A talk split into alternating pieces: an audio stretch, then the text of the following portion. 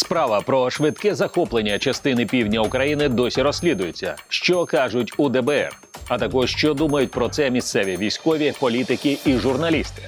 Чи була можливість краще підготувати Херсонщину до оборони? Як Росія готувала окупацію Приазов'я? І чому змогла швидко захопити Мелітополь? Докладніше у цьому випуску. Новини Приазов'я. Головне. Вітаю, з вами Олександр Янковський і новини Приазов'я. Далі про війну на півдні України.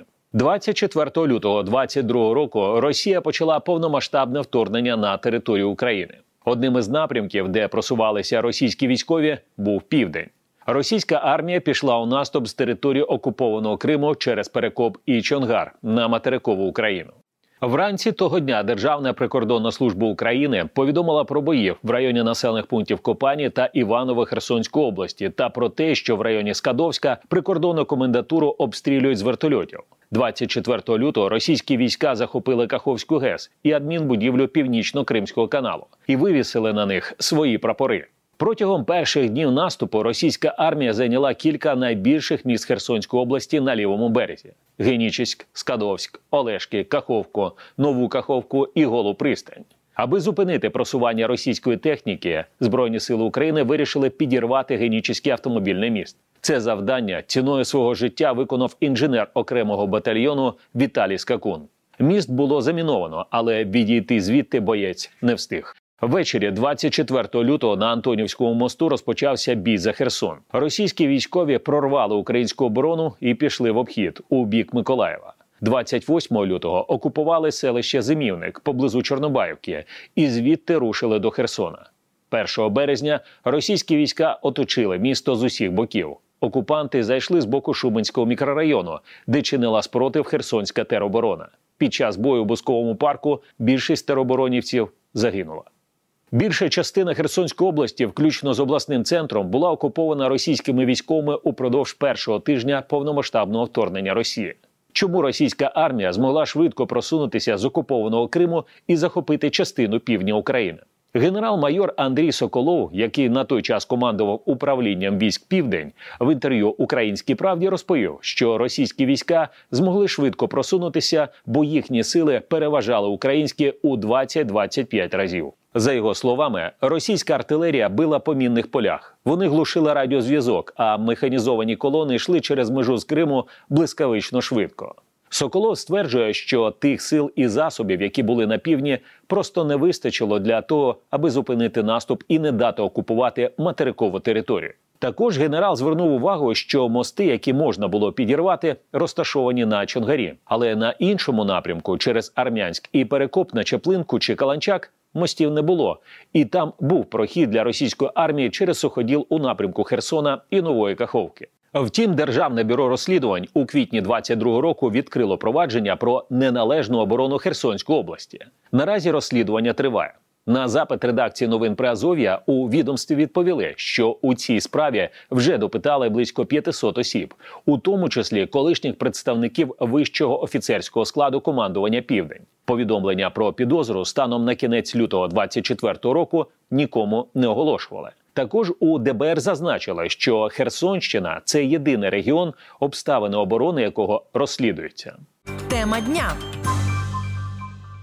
Ми вирішили розпитати у журналістів, місцевих політиків і військових, що, на їхню думку, призвело до швидкої окупації частини півдня України і чи можна було цьому запобігти. Журналіст проєкту «Радіо Свобода Кримреалі» Ігор Токар відвідував Херсонщину у лютому двадцять другого року напередодні повномасштабного вторгнення. Він розповів, що більшість місцевих жителів на той час не вірили у можливість російського наступу. Місцева влада переважно також не бачила загроз. Ми спілкувалися з двома рівнями, скажімо так, чиновничого апарату. Перший рівень – це е, сільські голови, голови сільських громад.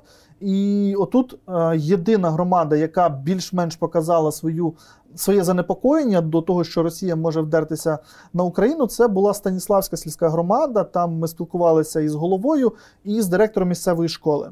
Вони єдині, які сказали, що так, ми переживаємо, що це може бути. Ми розуміємо, що е, наша громада одна із перших, у разі чого потрапить під цей удар. Всі ж інші громади мене дивували своєю пасивністю, дивували тим, що вони не тільки не отримували нормальних, якихось адекватних вказівок про те, як їм діяти у разі таких надзвичайних ситуацій. Потім ми спілкувалися, скажімо так, з іншим рівнем чиновничого апарату, це обласна державна адміністрація. Тодішній голова облдержадміністрації Лагута відмовився зустрічатися з нами, і нам для діалогу надали його заступника, який розповідав про готовність тероборони, про те, що вони надсилали листівки, про те, що є якась там онлайн-мапа укриттів. І з цього всього, насправді, працювала тільки онлайн-мапа укриттів. Журналіст розповідає, що у соціальних мережах на той час було багато повідомлень як від жителів Криму, які фіксували масштабні скупчення російської техніки, так і від жителів Херсонщини, які бачили незвичайні маневри з боку російських військових. Є купа свідчень, фотографій, відео, як поблизу Армянська, на, прямо біля трас, в Севастополі, в Керчі в тому числі, накопичувалася техніка, вона не відповідала жодним якимось там вимогам навчань. Вибачте, це просто тисячі установок САУ, артилерійських різних причепних установок, це були гради, це були піони. двадцять третього лютого було засідання в облдержадміністрації, де були зібрані чиновники найвищих рівнів і також силовики, тобто МНС, Нацполіція, Збройні сили України, прикордонники. Хтось із журналістів задавав питання прикордонній службі про те, що жителі Арабацької стрілки повідомляють про те, що кілька днів ведуться масовані обстріли поблизу самої Арабацької стрілки, чого не було за всі роки окупації Криму. Це дуже дивно видавалося навіть місцевим жителям, які вже на той час навіть частково бачили і окупацію, тому що ми ж знаємо, що в дві тисячі чотирнадцятому році російська армія заходила в Херсонську область. На що прикордонники відповіли, що їхні розвіддані, їхні спостереження не вбачають якихось серйозних загроз, там просто відбувається навчання Збройних сил Росії. Оборону на Херсонщині тримали переважно прикордонники, каже Ігор Токар. Вони не мали достатньо ресурсів. Поля поблизу ка пе ве ве з окупованим Кримом справді були заміновані, але суттєвих укріплень журналісти не побачили. З Криму зайшло на Херсонську область військових в десять разів більше, ніж українських військових було в Херсоні, ну, в Херсонській області. І чинити опір у співвідношенні один до десяти будь-який стратег чи навіть просто банальна логіка вам підскаже, що це неможливо, це... Можливо, тимчасове стримування, ну тобто ресурсів для того, щоб стримати навіть цю армію, треба було б значно більше. І підготовка лінії оборони, яка б мала бути вздовж Криму, як мені здається, її варто було побудувати ще в дві тисячі чотирнадцятому році, вона не була проведена належним чином, тому що ми, об'їжджаючи навіть полями, там деякі ділянки, я не бачив там укріплень, я не бачив дотів, дзотів, або вони так добре сховані від людського ока, або їх там не було. Ми розуміємо, що вся техніка зайшла не полями, вона зайшла дорогою. Чи була замінована дорога, мені важко сказати. Чи були заміновані мости? Багато військових, які вже навіть після цих подій, вони говорять, що дійсно було замінування, в силу якихось обставин не вдалося підірвати ці мости. Чи зупинило б це російську армію? Теж, знову, є експертна думка про те, що не зупинило б, тому що з Криму стояли так само понтонні переправи на готові, в яких би, ну скажімо так, розгортання своїх установок зайняло там лічені години. Зазначимо, що з огляду на бойові дії окупації Росії частини південних територій України редакція не може отримати офіційного підтвердження про деякі озвучені свідчення, чи незалежно їх перевірити. Новини Приазов'я. Читайте нас на сайті Радіо Свобода та шукайте у соцмережах. Депутат Херсонської обласної ради Сергій Хлань розповів, що місцева влада виділила кошти на фінансування територіальної оборони лише перед початком повномасштабного вторгнення. Їх навіть не встигли використати. До повномасштабного вторгнення я дуже чітко пам'ятаю ці дні і передноворічні дні, тому що ми приймали бюджет обласною радою. І саме тоді мене дуже здивувало, коли бюджетна комісія за пропозицією голови обласної ради поставила фінансування тероборони нуль. Нуль було фінансування територіальної оборони, посилаючись на те, що територіальна оборона передана до Міністерства оборони і тепер її фінансувати не потрібно. Коли вже після Нового року, майже вже перед повномасштабним вторгненням, за лічені дні була ініціатива голови обласної ради про скликання позачергової сесії для того, щоб додати фінансування тероборони, про яку я волав перед Новим роком, там мільйон, три мільйона гривень, наскільки я пам'ятаю зараз, терміново. І тоді, звичайно, всі проголосували одностайно. Але ці гроші так і не були використані, тому що вже за лічені дні відбулося повномасштабне вторгнення. Сергій Хлань вважає, що підрив мостів відіграв би свою роль і принаймні стримав противника на якийсь час. Я тоді телефонував ще голові обласної адміністрації, тоді ще Херсонської адміністрації, не військової, Лагуті Геннадію покійному зараз. Це було десь дев'ята ранку. Я кажу, підривайте мости, тому що вже через дві-три години такими темпами окупанти будуть в Херсоні. Я не розумів, чому не підривався жоден міст через канали, якими повністю вкрита лівобережна частина Херсонщини. І, до речі, вони проєктувалися в Радянському Союзі як протитанкові рви, ось ці меліоративні канали. І підірвавши мости, окупанти просто не могли їх переїхати, бо вони ще й наповнені були водою. І на що мені було сказано, що таких повноважень вже немає, всі повноваження є військових. А він зараз займається, згідно інструкції, евакуацією адміністрації і переміщенню на запасний пункт управління. До речі, хочу сказати, що ще з дві тисячі чотирнадцятого року на кожному містку був встановлений військовий наряд. І з огляду вторгнення ці мости мали бути підірваними. Але це не сталося.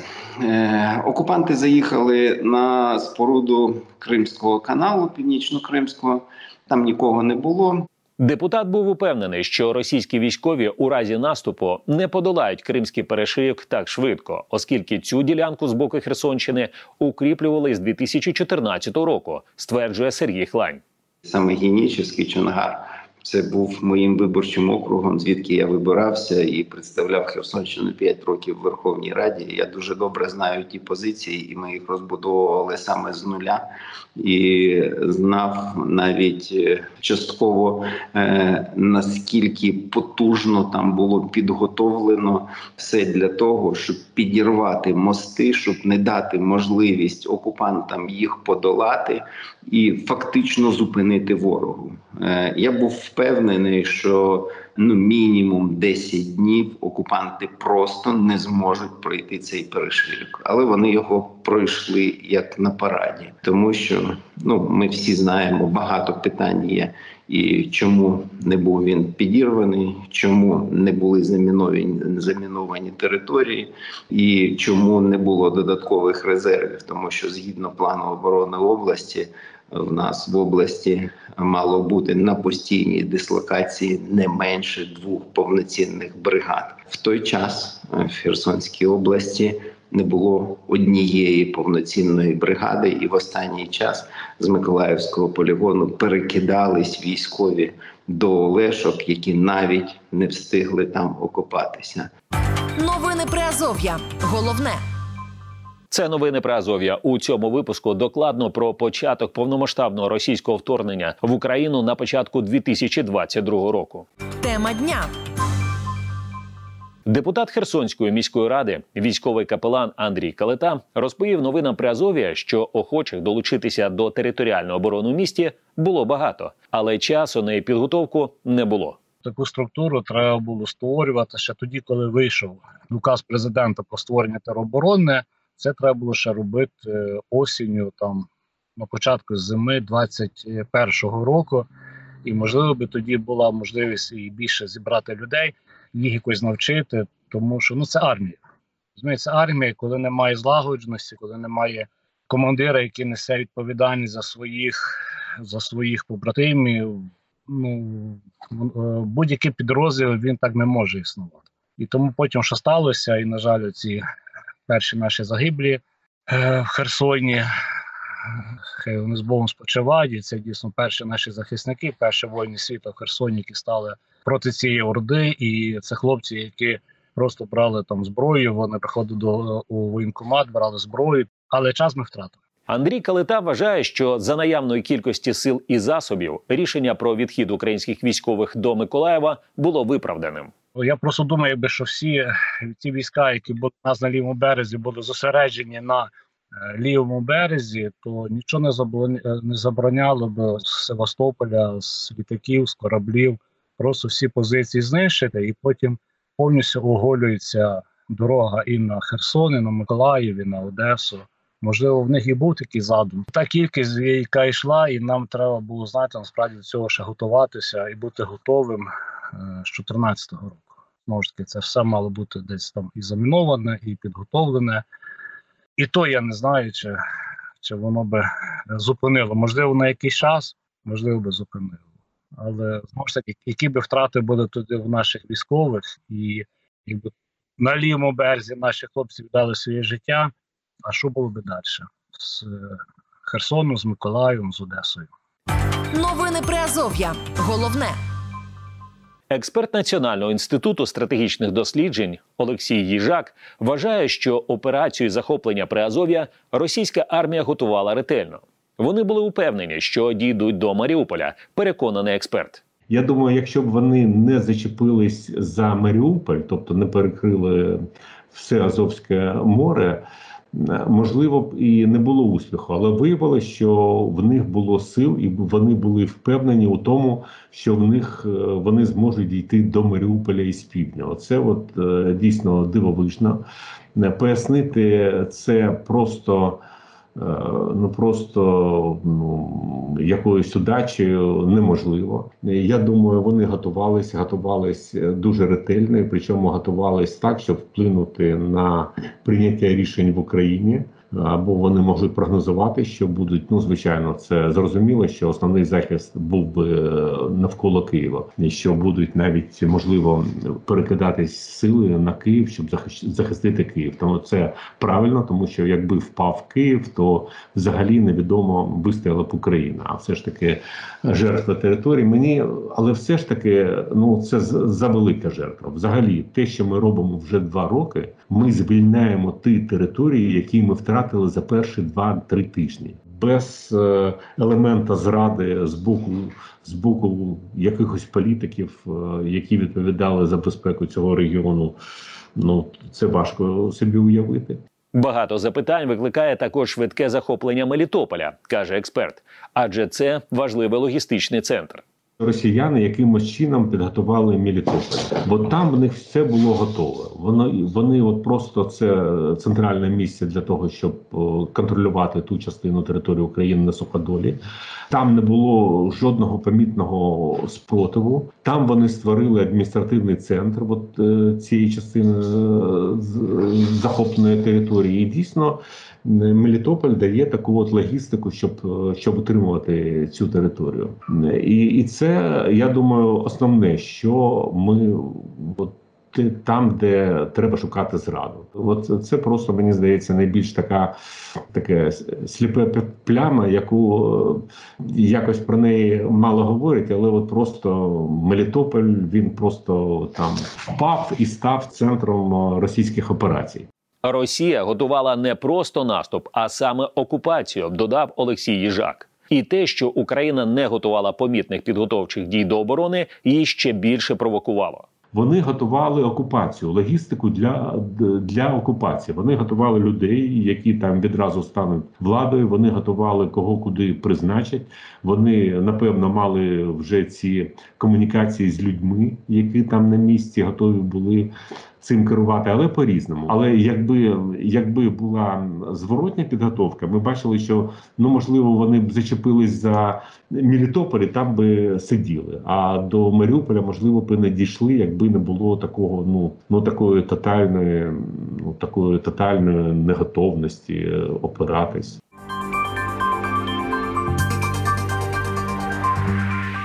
Російське масштабне військове вторгнення в Україну триває з двадцять четвертого лютого дві тисячі двадцять другого року.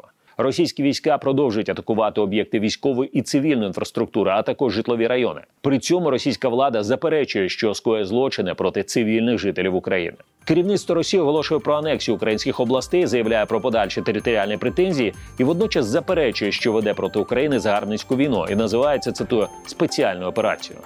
Олександр Янковський, новини Приазов'я. На все добре.